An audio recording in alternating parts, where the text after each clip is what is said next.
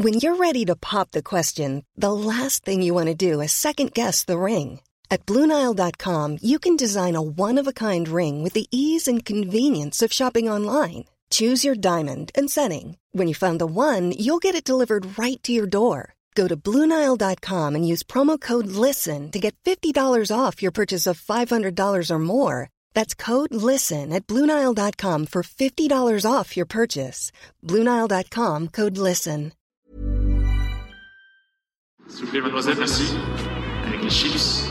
Santé Mario ouais Je crois que tout simplement, je l'ai fait voler en éclats et euh, j'ai explosé son jeu. cannot be serious Il est espagnol, Raphaël Jana Hello légende, bienvenue pour ce 51e épisode. Comme chaque mardi à 17h, on se retrouve pour vous faire entrer dans les coulisses du circuit ATP et WTA à l'aide de parcours inspirants et d'histoires croustillantes. On va essayer d'avoir un rendez-vous fixe pour que vous puissiez nous écouter direct en sortant du taf ou en faisant votre footing le soir même de la sortie de l'épisode. On vous propose un contenu un peu hors cadre cette semaine avec un homme incontournable depuis maintenant plus de 20 ans au quotidien sportif L'équipe. On a le bonheur de recevoir le chef de la section tennis, Julien Reboulet. Jub nous explique son parcours évidemment, mais aussi les rouages et ce qu'il y a sous le capot en termes d'organisation de ce mastodonte qu'est l'équipe.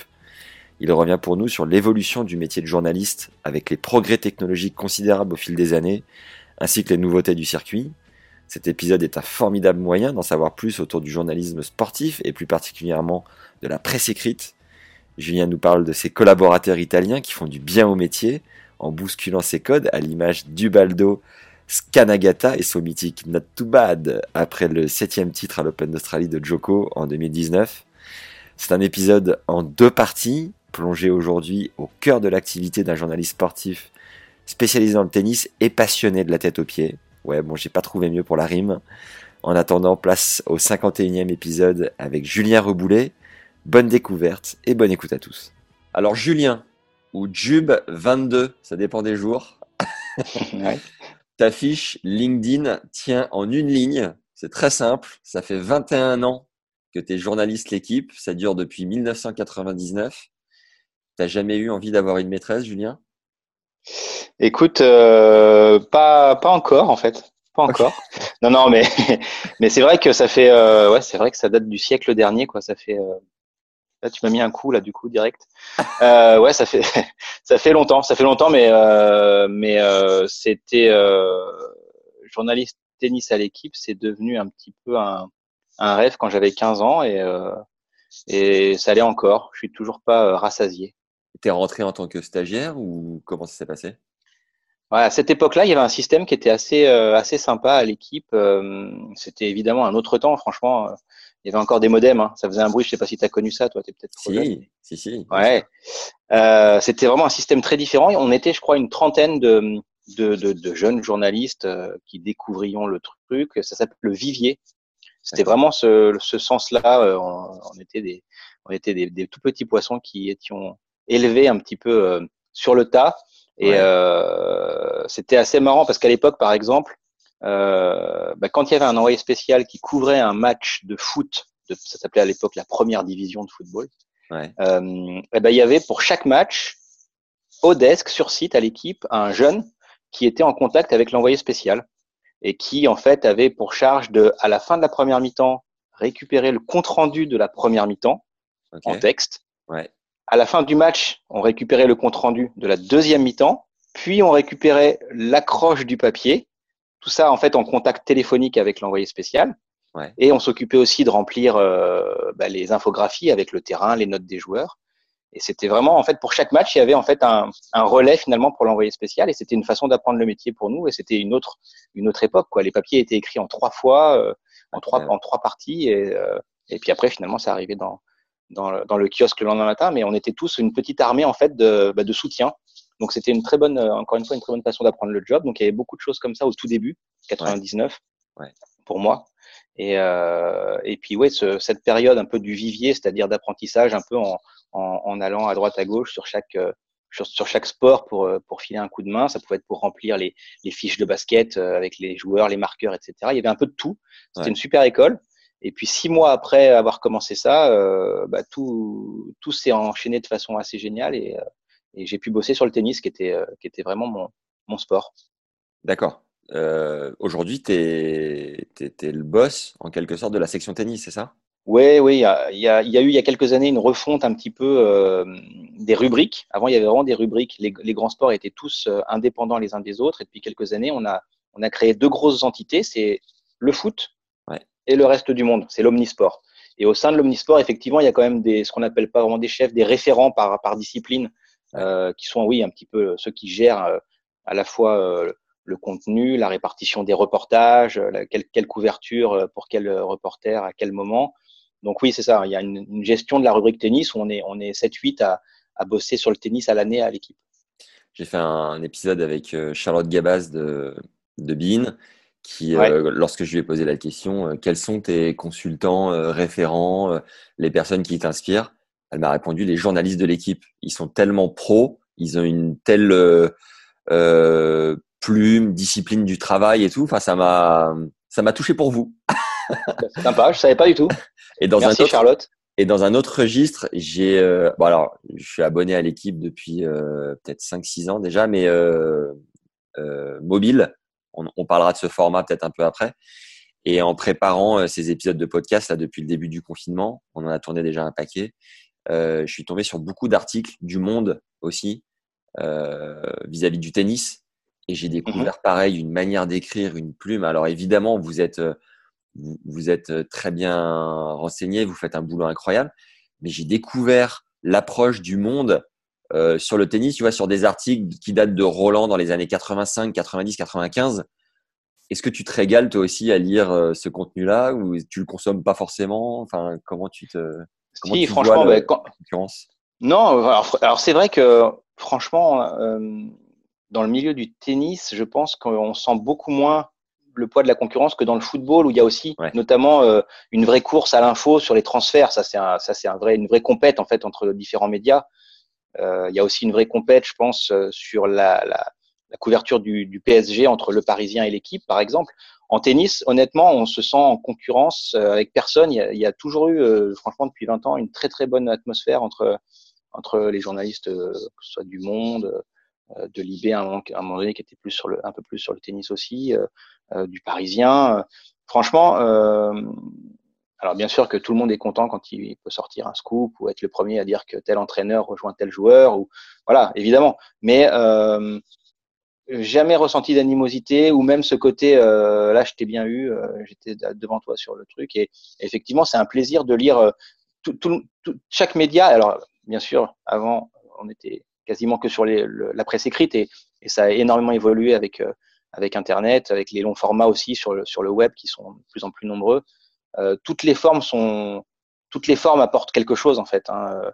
Euh, évidemment, quand, quand, quand, quand, le journaliste a le temps de se poser très longtemps pour raconter une histoire qui mérite qu'on s'assoie, qu'on qu la, qu'elle infuse, qu'on qu prenne le temps de, de voilà, de, de, de vivre et de, et de sentir l'évolution, que ce soit un portrait d'un joueur ou, ou, ou, un match aussi qui peut mériter de, bah, d'être raconté presque en prenant plus de temps que le match n'a eu le temps de se jouer parce qu'il y a tellement de, de facteurs qu'on peut qu'on peut mettre en avant. C'est super agréable et euh, effectivement le, le, le, traitement du sport dans le monde est, est très différent de celui de l'équipe et heureusement et on trouve encore d'autres façons de le faire euh, dans d'autres médias et sur d'autres supports, euh, notamment maintenant avec tout ce qui va être aussi podcast comme, comme ce qu'on est en train de, de vivre. C'est euh, ça enrichit parce que parce que chaque chose peut se raconter de chaque manière. C'est-à-dire que ça peut être un portrait, ça peut être un compte rendu, ça peut être une discussion technique.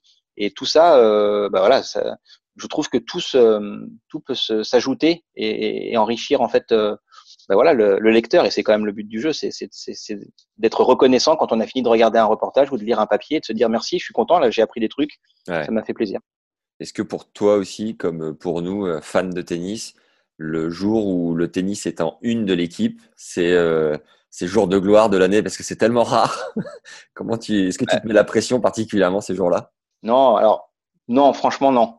Euh, on sait évidemment que bah, que le foot est de très très loin le sport numéro un euh, à la fois euh, dans les audiences télé et c'est la même chose dans l'équipe. Je me souviens plus des chiffres exacts, je voudrais pas dire de bêtises, mais euh, il y a au moins euh, au moins deux tiers des unes qui sont sur le football, si c'est pas trois quarts facilement. Le tennis sur une année, je pense qu'il y a entre 10 et, et 15 unes euh, sur le tennis. Évidemment, Roland Garros, c'est allez là, on lâche rien. Et le moment, voilà, si, si on n'a pas au moins 4-1 pendant Roland Garros, c'est que soit il y a eu un souci, soit il y a eu de la pluie, euh, soit il n'y a pas de Français au troisième tour.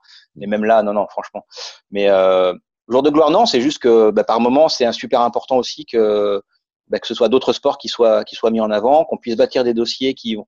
En fait, le problème, c'est pour être en une, il faut que ce soit quelque chose qui va attirer au-delà du seul fan de tennis. Il faut que ce soit un sujet fort, soit parce que c'est un champion qui fait quelque chose d'incroyable, soit parce qu'on apporte euh, une info. Euh, voilà, euh, par exemple, il y, a, il a quelques temps, quand on a, on a creusé un peu sur sur les matchs truqués dans le tennis français, sur les voilà les descentes de police qu'il y avait eu dans des hôtels pendant des tournois futurs. Quand on apporte quelque chose comme ça, même si là on parle de, de joueurs qui ne sont pas du tout connus des, des gens et même parfois pas du tout des fans de tennis, là là on va intéresser tout le monde parce qu'on on rejoint une actualité qui est qui est plus général et sur la corruption et sur la triche dans le sport. Euh, après, évidemment, encore une fois, quand, on est sur des finales de Grand Chelem, on a fait derrière Nadal ou Djokovic dans les parages. Effectivement, la une, elle vient, elle vient vivre plus, plus logiquement et, attirer aussi, là, pour le coup, beaucoup de, beaucoup de lecteurs.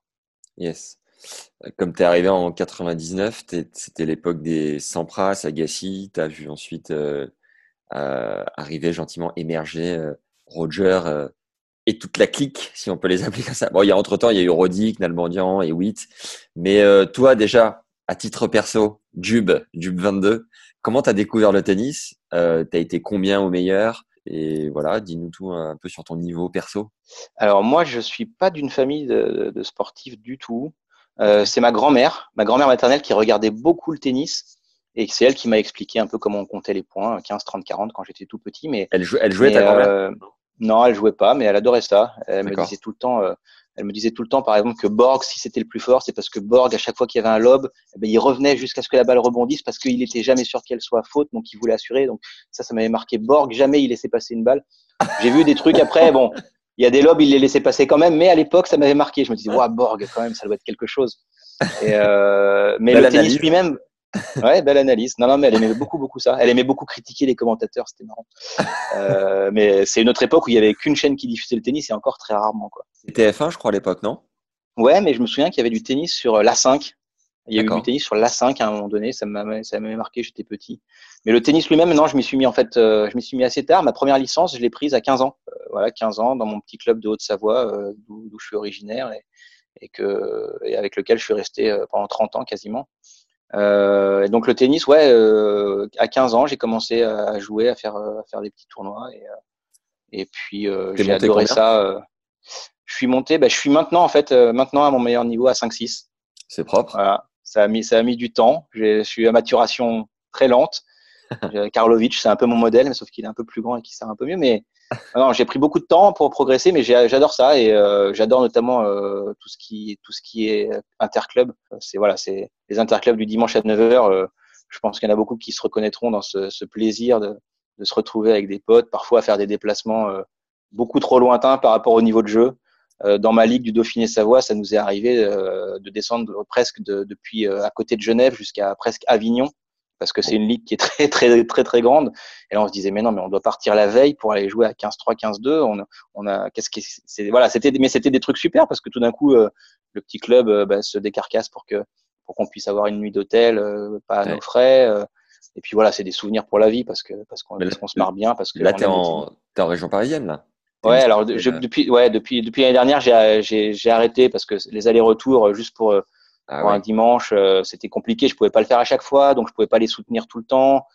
Et puis même pour au niveau familial, au puis à un moment donné, c'est voilà, c'est c'est un peu too much. Et donc ouais, depuis euh, depuis l'année dernière, je me suis euh, licencié à, là où j'habite, ici les Moulineaux, juste à côté de, bah, pas loin de Roland Garros. Et ta plus grosse perf, c'est combien? Si vous voulez nous aider à développer le podcast, vous pouvez le faire très simplement en nous mettant 5 étoiles sur iTunes et un avis sympa, un commentaire sur YouTube, ainsi qu'un like tout de suite. C'est ce qui nous permet d'améliorer le référencement et c'est un grand plaisir de vous lire. Sachez par ailleurs que vous avez accès à deux formations gratuites si vous voulez progresser dans votre jeu. La première pour savoir ce que la stat dit de vous, c'est 1h14 de contenu offert avec le statisticien Fabrice Barrault qui accompagne plusieurs coachs de joueurs sur le circuit. La seconde regroupe 14 conseils du prépa mental Jean-Philippe Vaillant qui a coaché 12 top 100. Ça va enfin vous permettre de jouer plus relâché sur un cours de tennis tous les liens sont juste en dessous dans la description de l'épisode. Allez, on y retourne.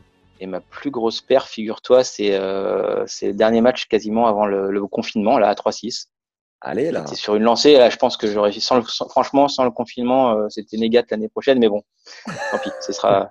C'était un 6 dans une autre vie. Un 6 à l'Inter, moins 4 à la fin de l'année. Boum, plus grosse, Ouais, plus voilà. grosse progression. Mais, mais, mais, mais bon, mais énorme passion pour ce jeu, pour, euh, pour, pour, voilà, pour, pour tout ce jeu, pour l'histoire de ce jeu, pour la pratique de ce jeu. euh, Ouais. J'adore. Ce qui est, ce qui est ouf, c'est que c'est c'est quand j'ai fait deux trois épisodes avec certains joueurs, dont euh, Cojol le dernier en, date- en date, euh, Jean-François Cojol qui me dit euh, de non classé à numéro, j'ai fait, bah, c'est bien simple, j'ai fait non classé 30, 30, 15, 15, 0, 0 moins 15. Ok, merci, merci, au revoir. Ouais, c'est assez fou. Alors, il y, avait moins d'échelons à l'époque, à son époque. Hein. Euh, Respect pour, pour Jean-François, mais, mais ça allait plus vite parce que je crois que oui, ça commençait à 30, ça passait ensuite directement à 15-4, à 15-2.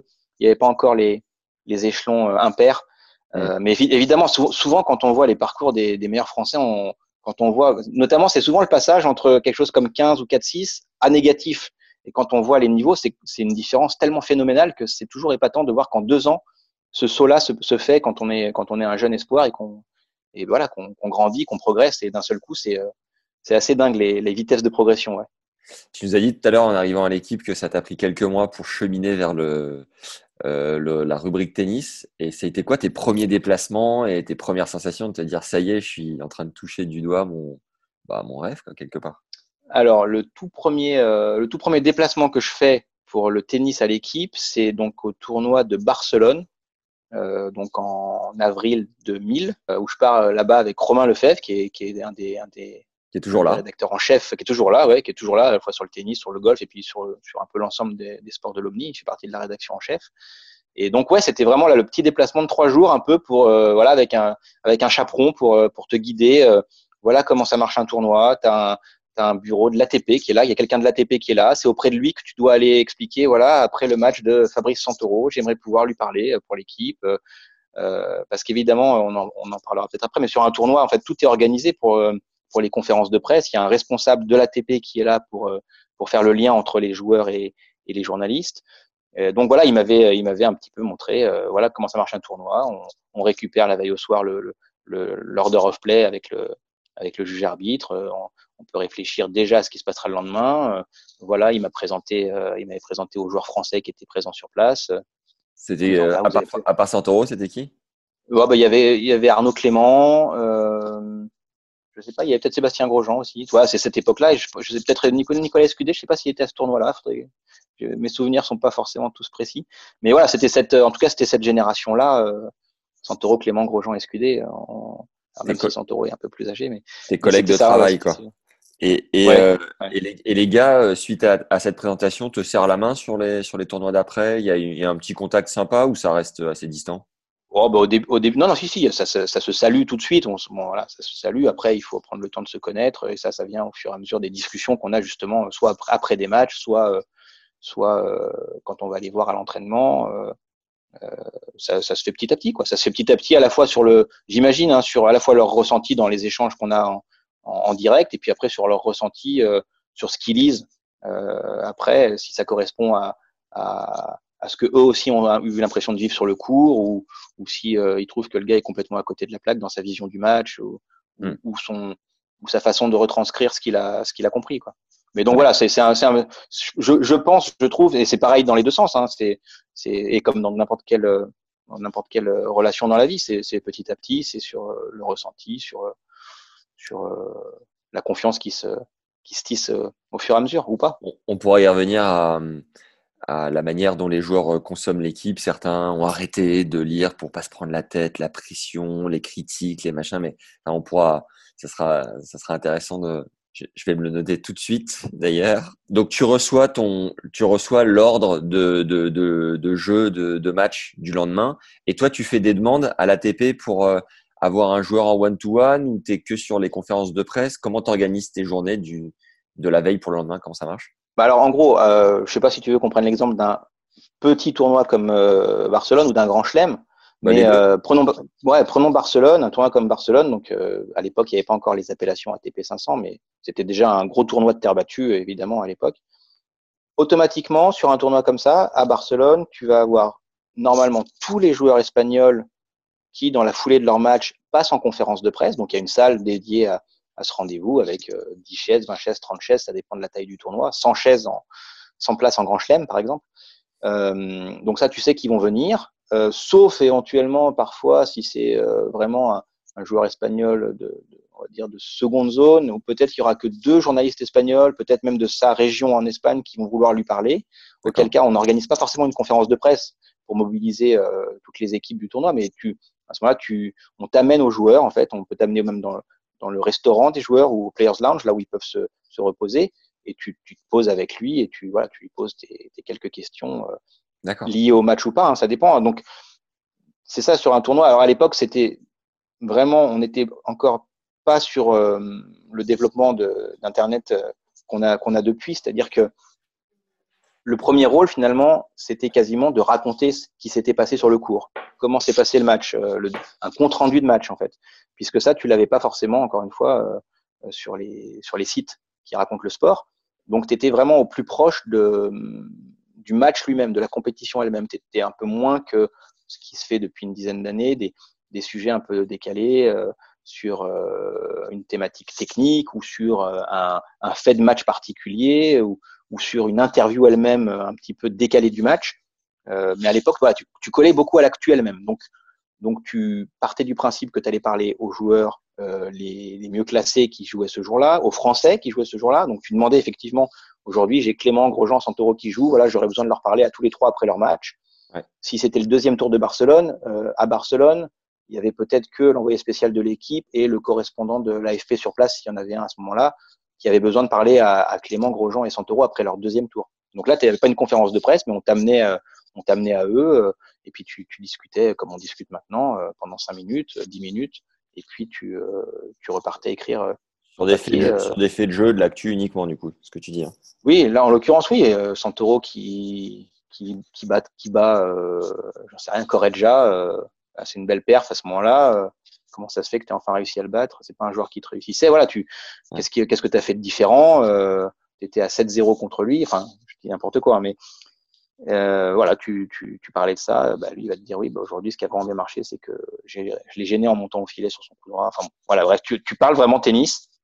Parce que là, le, fait du jour, c'est Santoro a battu Correggia à Barcelone, c'est complètement fou. Euh, c'était vraiment un joueur qui lui réussissait pas. Donc là, tu vas raconter qu'est-ce qui s'est passé, quelles sont les leçons du truc? Est-ce que c'était un bon Correggia ou un Correggia en dedans? Est-ce que Santoro tout d'un coup a trouvé un truc qui peut lui permettre de viser loin à Roland Garros cette année? Voilà, on était sur ce genre de, de, problématique, vraiment. Autant le circuit, euh, euh, Joe Tsonga nous disait que c'était un cirque euh, qui se déplace de semaine en semaine. En tout cas, le circuit principal, parce que sur les futurs, les challengers, il y a tellement de monde comme il y a 1500 mmh. mecs à l'ATP euh, que tu recroises pas forcément les mêmes d'une semaine à l'autre parce que tu as des futurs partout dans le monde tout ça. Sur le circuit principal, c'est vraiment euh, les mêmes têtes quasiment semaine après semaine. Au niveau de la presse, est-ce que c'est la même chose? Bon, tu parlais de quelques euh, journalistes de, de campagne ou de région qui allaient venir euh, suivre un joueur en particulier, mais globalement, euh, est-ce que c'est la même chose? Tu recroises les mêmes euh, collègues? Et si oui, combien est-ce que vous êtes à peu près de journalistes dans le monde? Et combien de médias à vous déplacer de semaine en semaine, de tournoi en tournoi? Oui, il y a complètement cette notion de, comme tu disais, c'est comme une sorte de, bulle qui bouge effectivement de, site en site. Et encore une fois, nous, on est, vraiment euh, une particularité au niveau européen, même mondial. C'est-à-dire, on est quand même très nombreux à l'équipe à bosser sur le tennis, alors que euh, tu vas prendre euh, le Time, tu vas prendre euh, El País, tu vas, tu vas prendre le New York Times. New York Times encore, bon, c'est costaud, ils sont, ils sont plusieurs, mais souvent tu as un ou deux spécialistes de tennis uniquement, donc tu retrouves effectivement les mêmes sur chaque tournoi. Toujours les mêmes Italiens, les mêmes Britanniques, les mêmes euh, Espagnols, les Espagnols voyagent un peu moins. Les Italiens sont très nombreux sur le circuit hein, par rapport au niveau de leurs joueurs. Il y a beaucoup plus de journalistes italiens que de journalistes espagnols depuis, euh, depuis 20 ans euh, sur le circuit. Ça, c'est assez amusant. C'est voilà, des particularités, mais effectivement, tu retrouves presque partout sur les gros événements les mêmes journalistes. Euh, et pour répondre à ta question, il existe une association depuis, euh, bah, depuis en tout cas, il me semble qu'elle existait déjà quand j'ai commencé, qui s'appelle euh, l'ITWA, ITWA, euh, International Tennis Writer Association, qui regroupe aujourd'hui, euh, je pense, entre 120 et 130 journalistes du monde entier, qui sont vraiment ceux qui couvrent suffisamment le tennis pour appartenir à ce groupe. C'est-à-dire qu'ils doivent avoir une moyenne d'au moins deux grands chelems, trois Masters 1000, cinq tournois, deux Coupes Davis ou Fed Cup par an pour être pour avoir le droit de faire partie de ce groupe-là qui n'est pas qui n'est pas en soi, ça ne veut pas dire que c'est le groupe des meilleurs journalistes, c'est juste le groupe de ceux qui sont le plus euh, impliqués dans le tennis et qui donc euh, euh, bah, vont être un peu partout et souvent sur des tournois où il y a trop, euh, bah, trop de journalistes, parce que sur un grand chelem, c'est pas 100 journalistes, c'est 300, 400. Souvent, tu peux pas avoir accès partout parce que bah, parce qu'à un moment donné, euh, les lieux sont pas extensibles, tu peux pas pousser les murs. Donc si il y a en même temps 50 journalistes qui vont au Players Lounge pour essayer de parler à un coach, ça, ça passe plus. Donc souvent, euh, les journalistes qui sont dans cette ITOI euh, peuvent avoir un accès assez facile à ces zones où on peut parler aux coachs, aux joueurs, et où tout le monde sait que ce ne sont pas des journalistes qui vont venir embêter les gens à demander des autographes ou des choses comme ça, parce qu'ils sont vraiment euh, dans ce milieu-là et qu'ils viennent vraiment pour le boulot et en général pour parler à une personne précise. N'importe quoi. Euh, il y a eu un match incroyable de, de, de, de euh, qui, a, qui a été dingue en revers. On a envie de discuter avec son coach de qu'est-ce qui s'est passé pour que son revers aujourd'hui soit aussi incroyable. Est-ce que c'était prévu avant le match que ça allait être l'arme décisive? On a besoin de parler au coach. Pour parler au coach, on a besoin de le trouver. Pour le trouver, on a besoin d'aller dans, dans les zones où sont les joueurs et les coachs. Donc, c'est hyper important d'avoir ce genre d'accès pour justement aller parler à des personnes qui vont enrichir le, le papier qu'on veut écrire Mm. sur tel sujet. Donc ces accès-là sont super importants pour les journalistes qui sont euh, à l'année sur le tennis. Et donc euh, voilà, il y a, y a, effectivement 100, 120 journalistes qui sont euh, vraiment spécialisés beaucoup dans le tennis à l'année. Pas à 100% peut-être comme certains de l'équipe ou dans d'autres médias quand même, mais à plus de 50%. T'en fais partie évidemment de l'ITOI. Ouais, bah, l'équipe, on est, on, tous ceux qui sont sur le terrain à l'équipe font partie de l'ITOIR. On est, on est du coup effectivement une, la, la, la, population, enfin le, le, média le plus représenté dans, dans ce groupe. On doit être sept en ce moment à, à y appartenir. Mais c'est, mais c'est vraiment, franchement, c'est, euh, c'est, c'est surtout un, la, la, la, vraie. Bon, l'autre chose importante, c'est qu'on se réunit pour, euh, bah, pour discuter des conditions de travail, parce que euh, ça, c'est un truc sur lequel il faut s'accrocher depuis quelques années, parce que parce que tout d'un coup, telle tribune de presse dans tel tournoi a été déplacée, on est beaucoup plus loin du cours, on voit beaucoup moins bien, parce que tel tournoi a décrété que là où était pour l'instant la tribune de presse, on pouvait en faire des, une zone euh, de billets à vendre en plus, euh, voire une zone euh, pour peut-être accueillir des, des VIP en transformant les, espaces. Et euh, quand les tournois réfléchissent à l'amélioration de leur capacité d'accueil, ils réfléchissent rarement à l'amélioration de leur capacité d'accueil de la presse. Ils réfléchissent plutôt à ce qui va leur rapporter de l'argent. Ça, c'est voilà, c'est c'est quelque chose d'assez logique puisque c'est des modèles économiques. Hein. C'est ils font pas ça pour la beauté du geste, ils font ça pour gagner de l'argent. Mais du coup, il faut qu'on fasse attention parce que parce qu'on on peut perdre en, en, en, capacité à suivre au mieux l'événement, que ce soit la façon de suivre un match, que ce soit la façon de, de, de, de vivre aussi les conférences de presse. Ils, euh, ils, vont toujours faire attention au fait que les joueurs n'aient pas trop de chemin à faire pour venir en conférence de presse. Ça, c'est important à la fois pour pour eux, pour qu'ils perdent pas, pas trop de temps là-dessus, pour la sécurité, parce que le trajet peut être compliqué parfois entre leur vestiaire et, et la salle de presse. Donc ça, ils y font attention. Les tribunes de presse, c'est un vrai combat. Donc voilà, cette association de journalistes sert aussi à, à parfois se réunir, à être en échange avec les organisateurs, que ce soit ceux du Grand Chelem ou la TP, la WTA, et, euh, et trouver, euh, trouver des compromis qui font que personne n'est perdant dans, dans, les ajustements qui se font au fur et à mesure euh, du temps. Voilà, à Roland Garros, un exemple tout bête, à Roland Garros, jusqu'à aux, travaux qui ont eu lieu là et qui, bah, qui on l'espère, dont, dont, on pourra voir le résultat en septembre, on espère.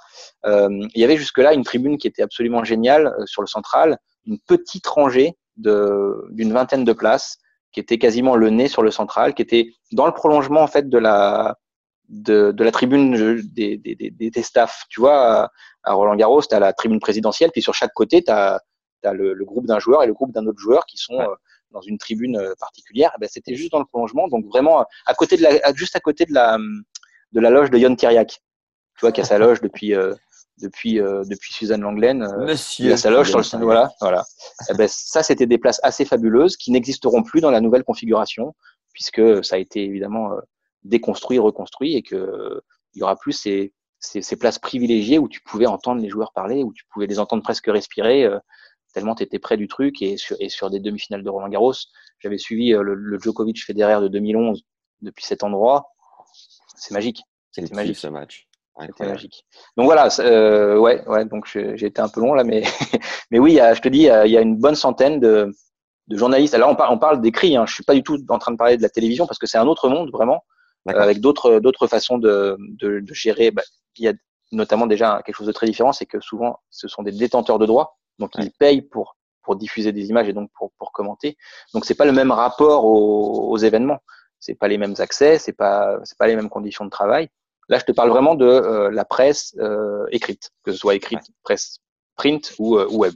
Tu disais qu'il y avait plus de rital dans, le, dans le monde de la presse écrite, en tout cas, parce que les Italiens sont plus friands de tennis ou parce qu'il y a plus de médias italiens ça, Grâce à quoi? Eh, Écoute, j'ai jamais vraiment eu la réponse. Je sais qu'ils adorent ça. je sais qu'en plus, pour le coup, leurs journalistes sont des vraies personnalités. Il euh, y, a, y, a, un gars qui s'appelle Gianni Clerici, euh, c'est une sorte de génie. Euh, euh le mec qui a sorti, si Not Too Bad, non, c'est pas lui? Alors ça, c'est Ubaldo. Ça, c'est Ubaldo Scanagata, qui est aussi vraiment un personnage. Euh, voilà, non. en fait, ils sont, ils sont, ils sont vraiment, ils sont vraiment super. C'est des mecs super cultivés, euh, assez, assez rebelles, voilà, assez. ils aiment bien. Alors Ubaldo, Ubaldo, c'est, c'est, un génie en son genre aussi parce que il a toujours sa façon de poser les questions qui, qui agace et qui euh, moi m'amuse énormément parce que ça amène des réponses amusantes ou des réactions aussi euh, un petit peu euh, tu observes voilà tu, tu vois ce, ce que ça fait rire les, souvent les agents de joueurs détestent quand Ubaldo commence à poser une question en conf il dit mais où est-ce qu'il va encore celui-là qu'est-ce qu'il va nous faire? Et en fait avec son accent italien voilà ben, not too bad euh, c'est juste génial parce que parce que ça met de la vie. Moi j'aime bien. Et après alors il est borderline sur pas mal de choses hein, c'est euh, c'est un coquin, on va dire. C'est un voilà, euh, s'il y a une règle, euh, bah, il va voir jusqu'où il peut la la transgresser, ça l'amuse beaucoup. il a failli perdre son accréditation sur certains tournois. Enfin voilà, c'est ah oui quand même. ouais ouais, des trucs du genre, est-ce qu'on a le droit de filmer ici? Non, bah, finalement, il filme quand même. Enfin parce que voilà, il a. Ouais, c'est mais c'est à la limite et franchement, il est. Planning for your next trip? Elevate your travel style with Quince. Quince has all the jet setting essentials you'll want for your next getaway, like European linen, premium luggage options, buttery soft Italian leather bags, and so much more. And it's all priced at 50 to 80% less than similar brands. Plus, Quince only works with factories that use safe and ethical manufacturing practices. Pack your bags with high-quality essentials you'll be wearing for vacations to come with Quince. Go to quince.com slash trip for free shipping and 365-day returns. il est important, je trouve. Il est important parce que parce qu'encore une fois, il bouscule, parce que parfois il est maladroit dans sa façon de poser des questions euh, et, et, que ça, ça peut aussi euh, ça crée ça crée des des échanges qui sont plus rares et du coup euh, parfois ça le met en difficulté parce que il doit un petit peu s'excuser parce qu'il a été mal compris tout ça mais mais franchement c'est chouette. C'est un peu le donc, ouais, les Italiens un peu le Kyrgios de la presse quoi. Un peu, un peu, ouais. Tu sais jamais euh, dans, dans quel état d'esprit il va se présenter à la conf et euh, s'il a un plan derrière la tête ou s'il a pas envie ce jour-là. Ou ouais, c'est un peu, il y a un peu du Kyrio, c'est vrai, tu as raison. Est-ce que sur euh, certaines conférences de presse, euh, tu as des questions qui sont posées où tu te dis putain, les mecs sont quand même des peintres. Enfin, je veux dire des questions un peu nazes ou au contraire, les mecs sont tous calés, c'est tout le monde est très pro. Comment tu, tu vis l'exercice à chaque fois? T'as de tout. Alors, il s'agit pas de, de moi dire qu'une question est naze, parce que euh, parce que nous, les premiers, on en pose, euh, on en pose sûrement. Et puis, alors, c'est vrai que ça, c'est un truc. Euh, tu voulais parler après de, de comment les joueurs euh, réagissent aux questions ou à la presse. Mais en fait, c'est vrai qu'il y a un truc qu'il faut, dont il faut prendre conscience. Imagine que toi, tous les jours, des gens vont s'intéresser à ce que tu fais là en ce moment et, et, et dire franchement euh, ta question là la troisième question c'était pas terrible. Je trouve que tu aurais peut-être pas dû mettre ta planche derrière comme ça parce que ouais, franchement euh, moi t'es pas en forme là je sais pas peut-être que tu t'entraînes moins en ce moment tu bosses moins euh, j'aurais pu me mettre sur ce mur mais il y a, y a, un bibelot chinois qui est très moche. Voilà non mais tu, imagine imaginons tous si on était tous les jours dans notre taf euh, sous le regard des autres qui regardent si on travaille bien en gros. Et ça c'est vrai que franchement alors euh, attention, je suis pas en train de les plaindre non plus, mais c'est pas évident, quoi. C'est pas agréable en fait. Ils font, ils ont pas choisi ce métier-là pour qu'on leur dise tous les jours, t'as bien bossé bonhomme, t'as pas bien bossé bonhomme. Donc nous-mêmes tous dans nos activités, si on devait être euh, questionné, critiqué à chaque fois sur ce qu'on fait, forcément on le vivrait au bout d'un moment peut-être euh, peut-être mal. Donc c'est pas, je pense pas que pour eux c'est évidemment pas la partie la plus intéressante. Hmm. Et je me souviens plus du tout pourquoi on parlait de ça. C'était quoi ta question? Euh, si euh, si t'arrivais de te dire qu'il y avait des peintres Ouais, des questions en un peu tant bizarres. Alors, oui. dans la salle de presse. Alors, encore une fois, peintre, non, mais je pense qu'il y a des gens parfois qui ont obtenu une accréditation, mais qui sont pas, qui sont pas journalistes, euh, qui sont pas là pour écrire un papier. Euh, J'ai déjà vu euh, des, des gars qui arrivent en conf et euh, en fait ils prennent le micro et c'est pas pour poser une question, c'est pour dire euh, à Federer vraiment merci pour tout, vous êtes magnifique, vous êtes beau, votre jeu est superbe. Bon, mais, mais comment cette personne est arrivée là On ne sait pas. Du coup, du coup là, tu as effectivement le, le préposé de l'ATP qui tout de suite fronce les sourcils et, qui regarde le, le, le responsable de presse locale et qui dit mais c'est ça, qu'est-ce que c'est que ça? Voilà, ça, ça, il y a, y a, y a, y a à chaque fois des, des gars qui passent entre les gouttes, qui sont plus des fans que des, bah, que des gars qui bossent ou des filles qui bossent et qui effectivement soit posent des questions euh, complètement, euh, enfin qui sont pas forcément des questions, qui sont là pour dire comment faites-vous pour être aussi beau? Et il y avait eu ça pour Federer une fois. Donc Federer avait, eu un peu, je crois que c'était à Shanghai ça. Il, avait, il savait pas trop euh, quoi quoi répondre. Euh, et puis aussi il y a parfois à la fin d'une conférence de presse euh, un ou deux, euh, une ou deux personnes qui s'approchent du joueur et qui lui demandent de signer un autographe, de signer une balle, de signer un poster. Et ça c'est évi- évidemment complètement hors de question euh, Mm.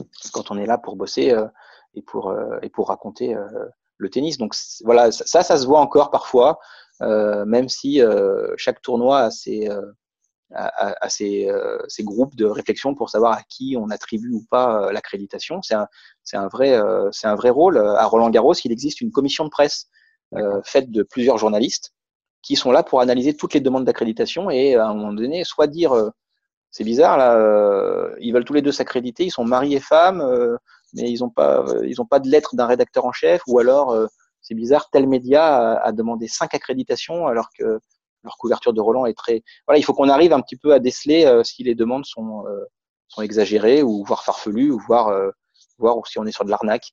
Ça, ça existe un peu partout. Donc oui, il y a, y a eu parfois des moments où où tu te dis mais non non ça c'est pas vraiment une question à poser.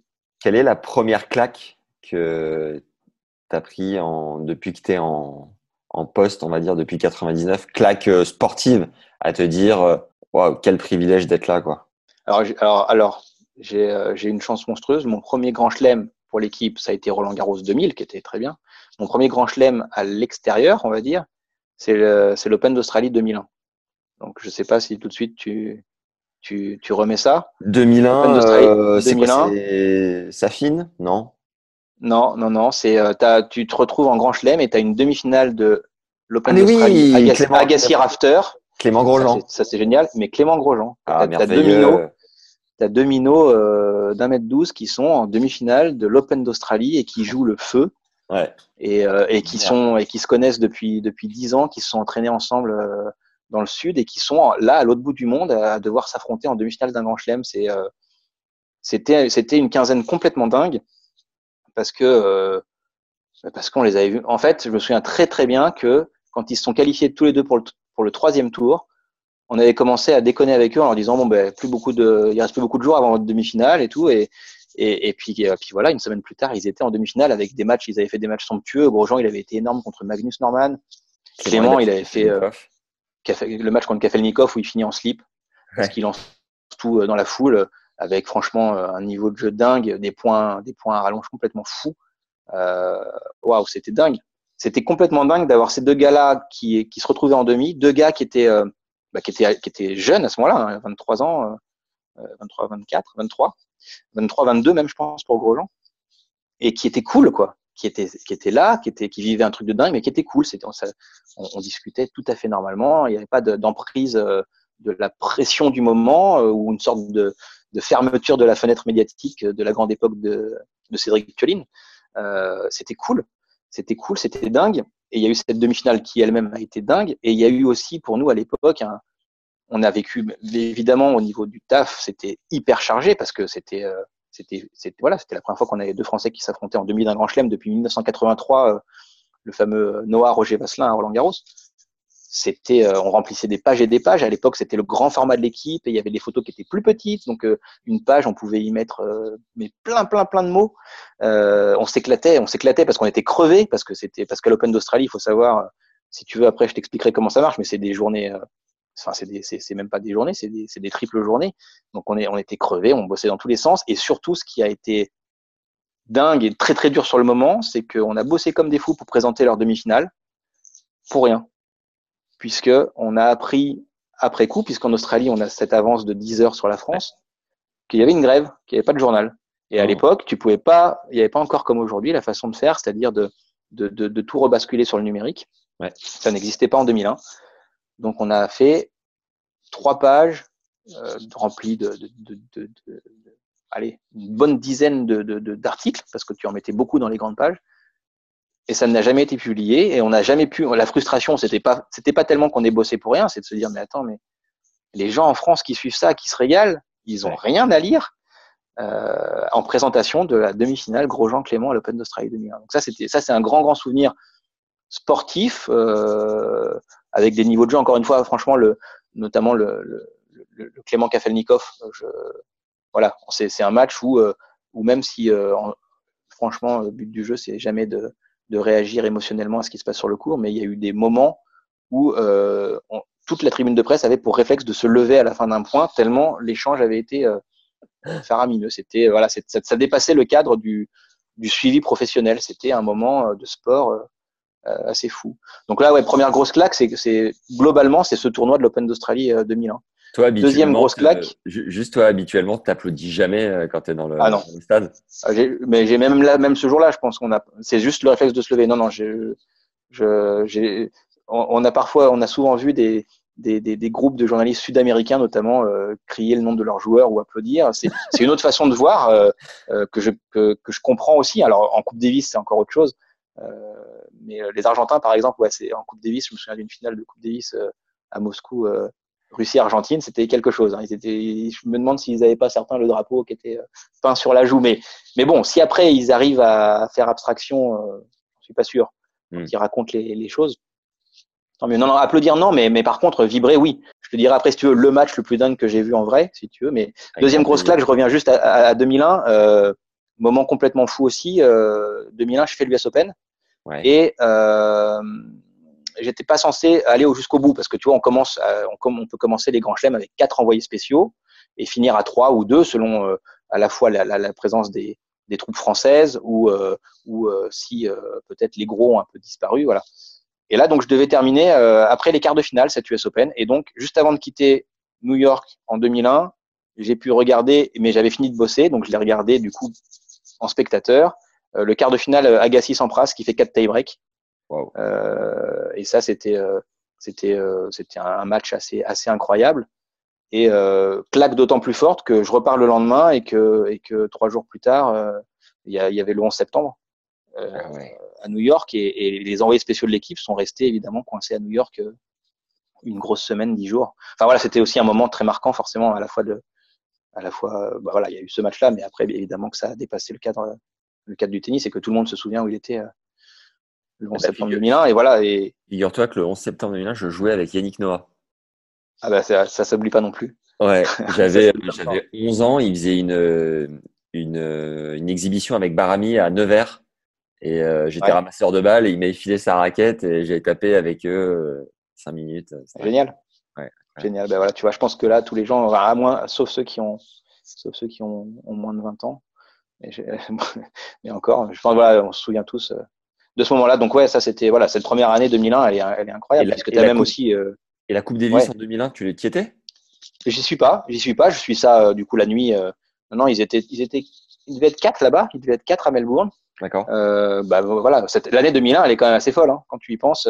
Incroyable. Clément en finale de l'Open d'Australie, ensuite Grosjean qui fait demi-finale à, à, Roland Garros. Tu finis avec cette finale de dingue aussi à Melbourne, ce double fabuleux voilà, l'année 2001, ouais, j'ai commencé au bon moment, quoi. C'était, euh, c'était vraiment, euh, c'était vraiment euh, le tennis français à un niveau, à un niveau dingue, avec aussi dans le tennis féminin, tu avais Amélie Mauresmo, Marie Pierce, Nathalie Tosia encore. Enfin, c'était le tennis français était, était le meilleur tennis au monde quasiment à ce moment-là.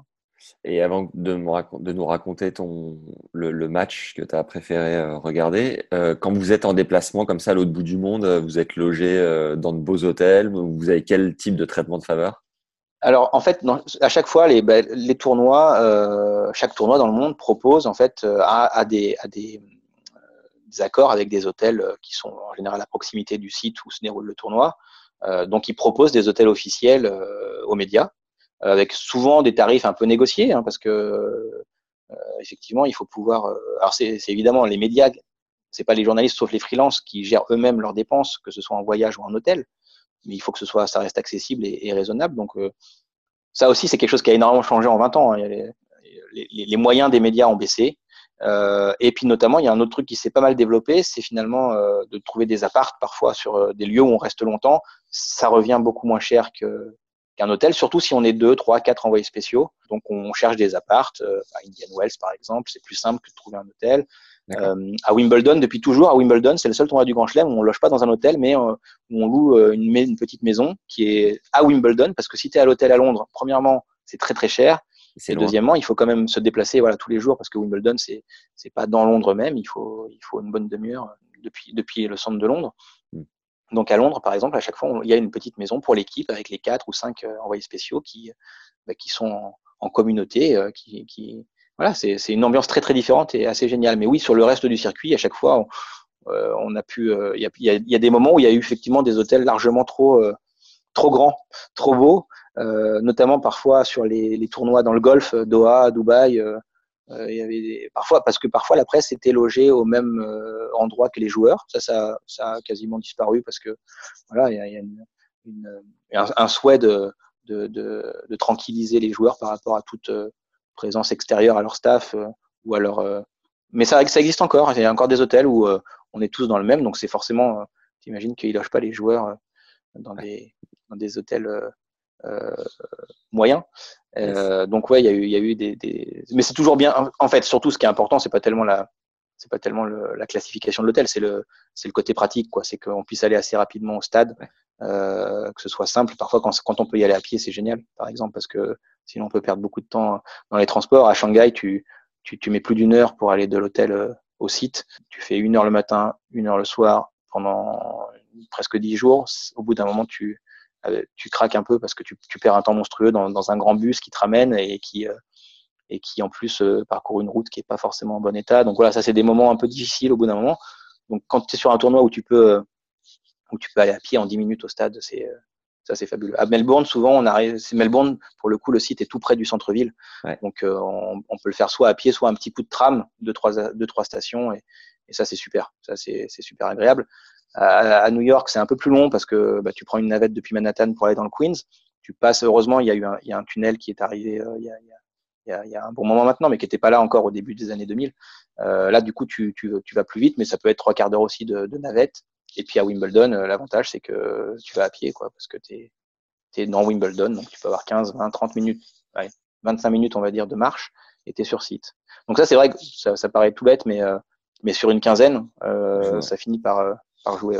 Tu disais tout à l'heure que à l'US, l'année où, en 2001, à l'US, tu es euh, es en vacances, entre guillemets, euh, en quart de finale. Euh, J'imagine que pendant le tournoi, tu pas le temps de faire du tourisme dans la ville. Est-ce qu'il euh, il y a toujours, pendant la quinzaine, à un moment donné, où tu peux souffler? Ça, c'est ma première euh, partie de question. Et la deuxième partie, c'est comment tu organises généralement tes journées? Elles ressemblent à quoi? Ouais. alors, effectivement, sur un grand chelem, honnêtement, tu vois pas le jour pendant les dix premiers jours du grand chelem jusqu'au quart de finale, en fait parce que parce qu'en fait il y a des matchs de partout. Et l'amplitude euh, horaire, tu vois Alors alors ça c'est justement un truc qu'on a on, on s'était amusé à faire le calcul sur euh, une première semaine à l'Open d'Australie, faire ça au milieu des années 2000 et on s'était rendu compte c'était pile poil euh, trois semaines de travail. C'est-à-dire euh, si on dit que la semaine de travail est à 35 heures, ben on faisait 105 heures de présence sur une semaine euh, sur le site de l'Open d'Australie parce que les matchs commencent à 10h30 ou 11h. Donc il faut qu'on soit sur place une heure avant parce qu'on se réunit entre nous, parce que justement, euh, bah, pour l'organisation de la journée. On se dit, bon, ben aujourd'hui, sur le terrain, on aura tel match, tel match, tel match. Sur le 17, tu as Benoît Père qui joue contre Noah Rubin. Sur, le, sur la Rod Lever Arena, ben, il faudra qu'on surveille Nadal parce qu'il peut être en danger contre Istomin.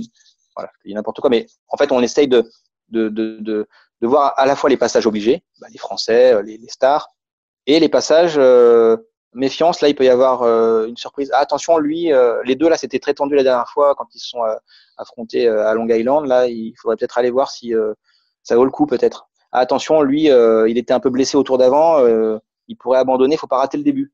en fait, on se réunit, on discute de tout ce qui va être factuel, tout ce qui est prévu, Et puis après, surtout, on, se pose aussi la question par quoi on ouvre Si tous les trains arrivent à l'heure, s'il n'y a aucune surprise, s'il n'y a pas de perf, s'il n'y a pas d'abandon de, de fédéraire, si il y a, les Français font ce qu'ils ont à faire, qu'est-ce qu'on fait?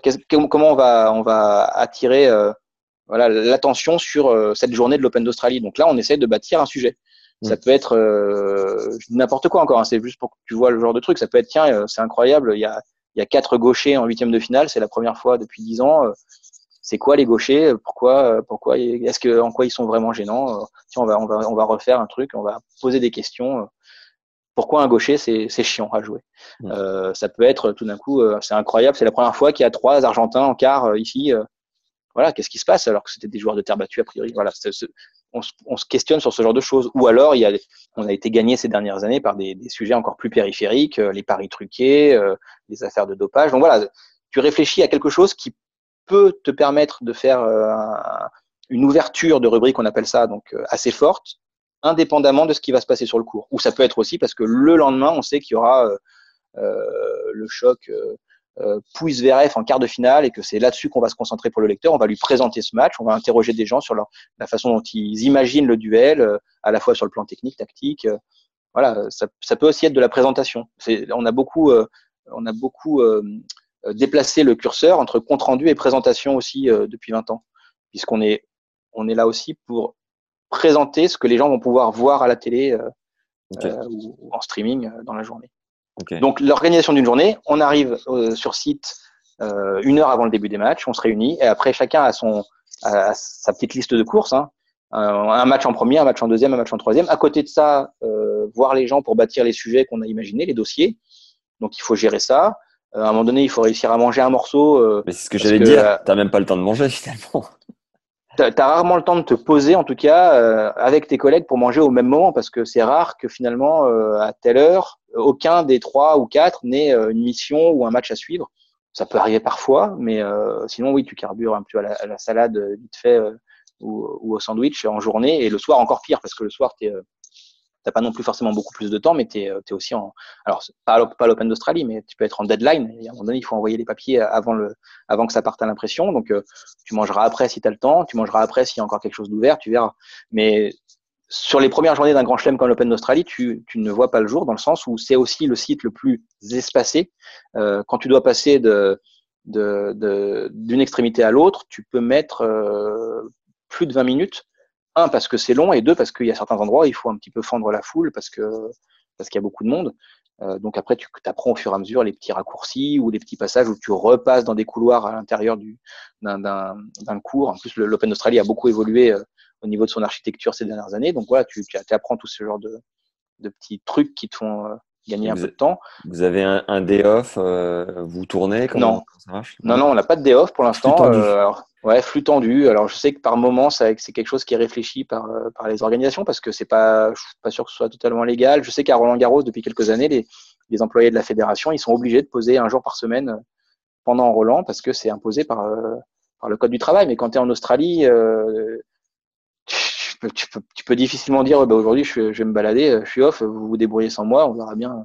Ça, pour l'instant, ça n'a pas existé. Ça, ça viendra peut-être, hein, mais je vais caïter dans la oubliez-moi voilà, voilà. Je, vous appellerai de la plage pour savoir comment ça se passe, s'il fait pas trop chaud pour vous. Mais euh, donc voilà, tu pars sur les cours, tu vas voir les matchs, euh, tu parles aux joueurs, tu parles aux entraîneurs. C'est soit parfois, par exemple, en qualif à l'Open Australie, tu vois les joueurs à la sortie du cours, tu les vois dans une allée, euh, tu vas, tu vas vers eux. Il n'y a pas d'organisation euh, fixe et rigide où tu ne parles pas aux joueurs avant qu'ils arrivent en centre de presse, etc. Euh, après, quand le tournoi commence, tu les vois soit en conférence de presse, soit tu vas les voir euh, au Players Lounge, soit tu vas les voir pendant qu'ils font leurs étirements en salle de récup ou qu'ils sont en train de se faire masser. Parce que voilà, il faut eux aussi quelque part, euh, pour tout le monde, il faut que le temps soit soit pas perdu.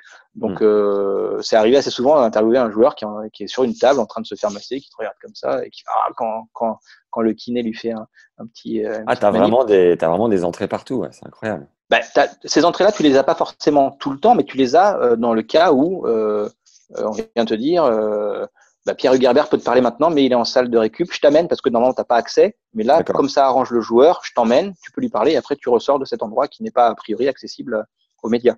Donc il peut y avoir ce genre de, de passe spécial pour faire gagner du temps encore une fois aux joueurs. Parfois les joueurs, tu les interviews pendant qu'ils sont en train de rentrer du stade à leur hôtel.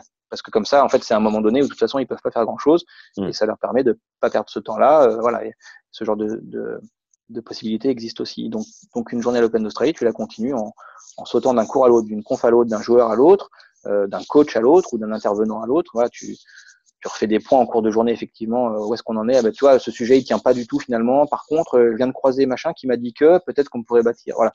Tout est évolutif, évidemment, non seulement par rapport aux résultats qui peuvent être euh, des surprises, des exploits.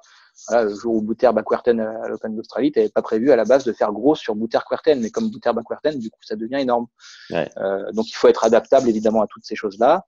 Et après, pourquoi c'est pourquoi on peut faire 105 heures en une semaine? Parce qu'en fait, euh, en première semaine à l'Open d'Australie, tu tu as tes affaires en salle de presse de, de, de 9h30, 10h le matin jusqu'à 3-4 heures le matin d'après, la nuit d'après.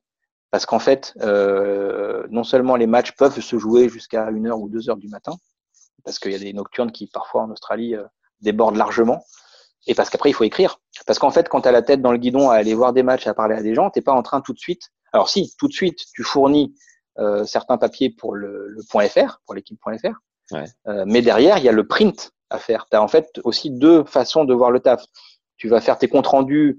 Euh, il a gagné en 3-7, il a été, euh, il a passé 75% de première, il a été irrésistible, il a été super solide. Tu racontes ça pour le point .fr, mais derrière, tu as encore ton dossier à faire sur tel sujet. Donc ça, tu vas commencer à l'écrire plus tard. Mhm. Euh, et parfois, comme quand tu es en Australie, tu as ce décalage favorable de 10 heures avec la France, t'es pas du tout pressé par la deadline pour le print.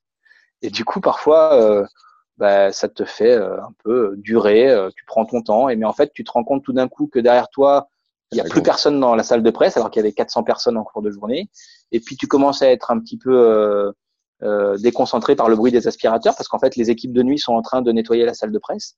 Ah Il reste plus grand monde. Il y a, il y a les respons- le dernier euh, responsable de la salle de presse, parce qu'il y a des équipes là de 10, 15, 20 personnes qui sont là pour aider les médias à, amener les transcripts, à, à renseigner, etc. Il n'y a plus qu'une personne qui vient de voir euh, gentiment et qui dit Vous pensez que vous en avez pour euh, combien de temps? Parce que là, il faudrait qu'on ferme la salle de presse. Il est 3 heures du matin, tu rentres à l'hôtel, euh, tu t'endors pas avant 4h30, mais le lendemain, à 9h30, tu es à nouveau au stade pour, euh, bah, pour remettre ça. quoi. Donc, c'est assez, assez génial. C'est assez génial parce que, parce qu'en fait, comme t'aimes ça, comme c'est chouette, euh, bah, tu, tu sens pas la fatigue sur le coup, mais après, tu te rends compte de, du temps passé, en- notamment en première semaine, parce qu'après, il y a moins de matchs. Alors, pour Ouais. revenir un peu au début de ta question, est-ce qu'on peut faire du tourisme? Non. Mais sur un Open d'Australie, sur les 3-4 derniers jours, le matin, si tu arrives à te lever euh, pas trop tard par rapport à la fatigue que tu as emmagasinée, tu peux effectivement aller te promener un petit peu, aller voir la ville ou aller voir euh, l'océan. Enfin, voilà. Mais euh, pas tous les jours. Alors, il y a, il y a une exception qui pourrait être euh, le tournoi de Doha, parce que le tournoi de Doha, alors je l'ai pas fait depuis longtemps, mais euh, quand je le faisais, en fait, les matchs commencent pas avant 17 heures, parce qu'il fait tellement chaud euh, avant que c'est pas c'est pas souhaitable.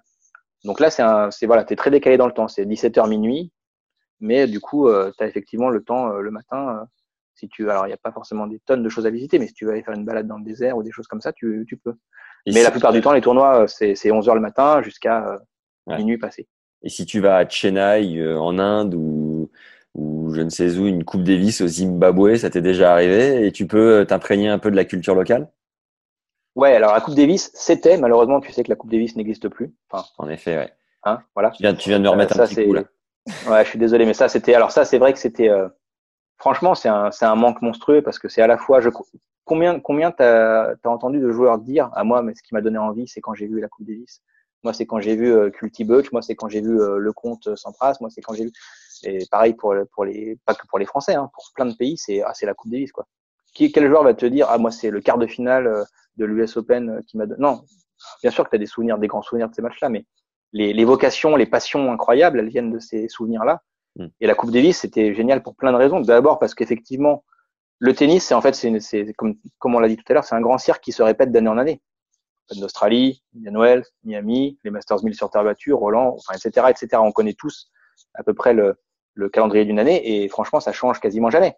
Il y a un tournoi qui disparaît, qui est remplacé par un autre, mais pas les, pas les plus grandes épreuves, même s'il y avait eu, tu sais, au tournant des années 2007, 8, 9, euh, des changements avec Hambourg qui avait été rétrogradé, avec euh, euh, Shanghai après qui est arrivé, Madrid qui est passé de indoor en fin d'année à, terre battue au, au mois de mai. Mais c'est rare ces changements-là. Donc, donc en fait, au bout d'un moment, on, est allé partout. Enfin, en gros, on, est allé partout plusieurs fois. Et les Coupes Davis, c'était super parce que c'était effectivement des endroits euh, quand ils ont fait, moi j'étais pas, mais quand ils sont allés à Florianopolis pour pour un Brésil-France, Melbourne en, décembre, c'est encore autre chose que que l'Open d'Australie. effectivement, le Zimbabwe, il y a une année, un Zimbabwe-États-Unis avec Sampras et Agassi qui était Sampras peut-être pas, mais Agassi sûr et McEnroe capitaine. Euh, Romain Lefebvre était allé là-bas, c'est fabuleux d'aller faire une Coupe Davis au Zimbabwe, quoi. C'est magique. J'ai fait un épisode avec Bruno Bruno Rebeu euh, qui euh, était sur la chaise. Ah oui, non mais c'est génial. Et la Coupe Davis, effectivement, mais même en France, même en France, tout d'un coup, tu allais dans d'autres endroits. Donc le tennis en fait était amené aux gens et c'est pareil dans les autres pays, c'était super important parce que c'est parce que c'est des moments quand, quand Federer arrive par surprise en Serbie pour jouer une Coupe Davis, euh, bah, les gens qui ont, qui ont pu voir ça euh, n'auraient jamais pu voir Federer dans d'autres conditions. Donc c'était euh, c'était vraiment un, un... Puis, et puis, puis, une semaine de Coupe Davis, c'était génial.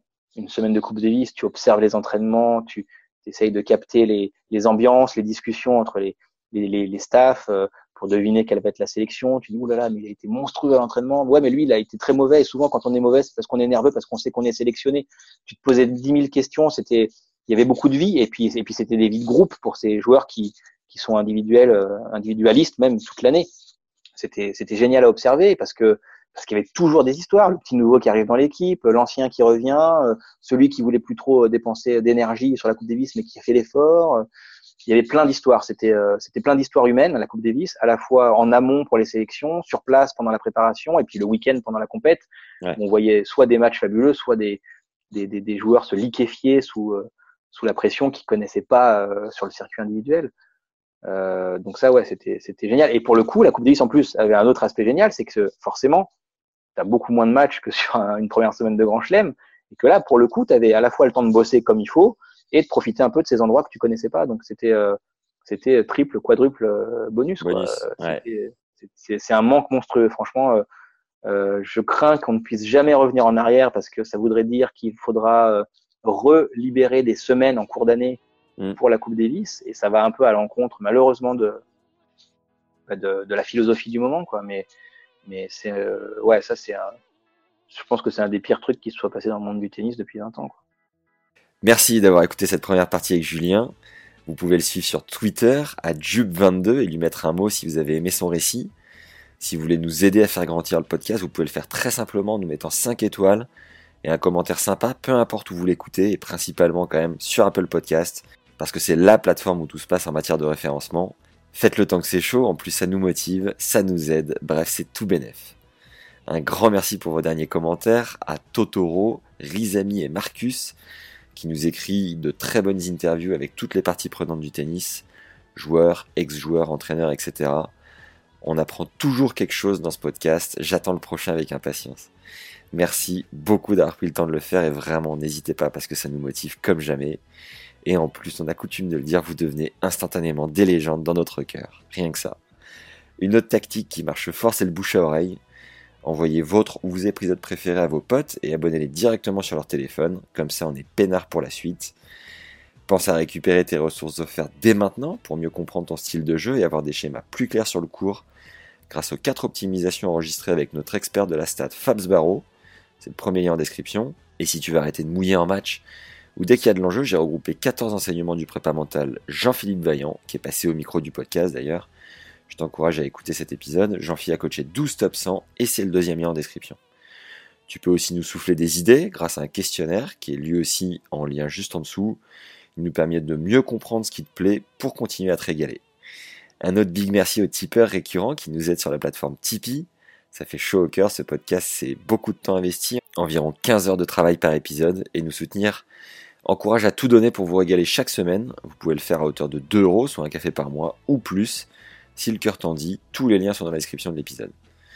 Enfin, si vous avez des projets à nous murmurer à l'oreille, des idées de partenariat ou autres, vous pouvez m'écrire sur LinkedIn à Max Zamora, Z-A-M-O-R-A. Merci à tous ceux qui ont déjà pris le temps de le faire.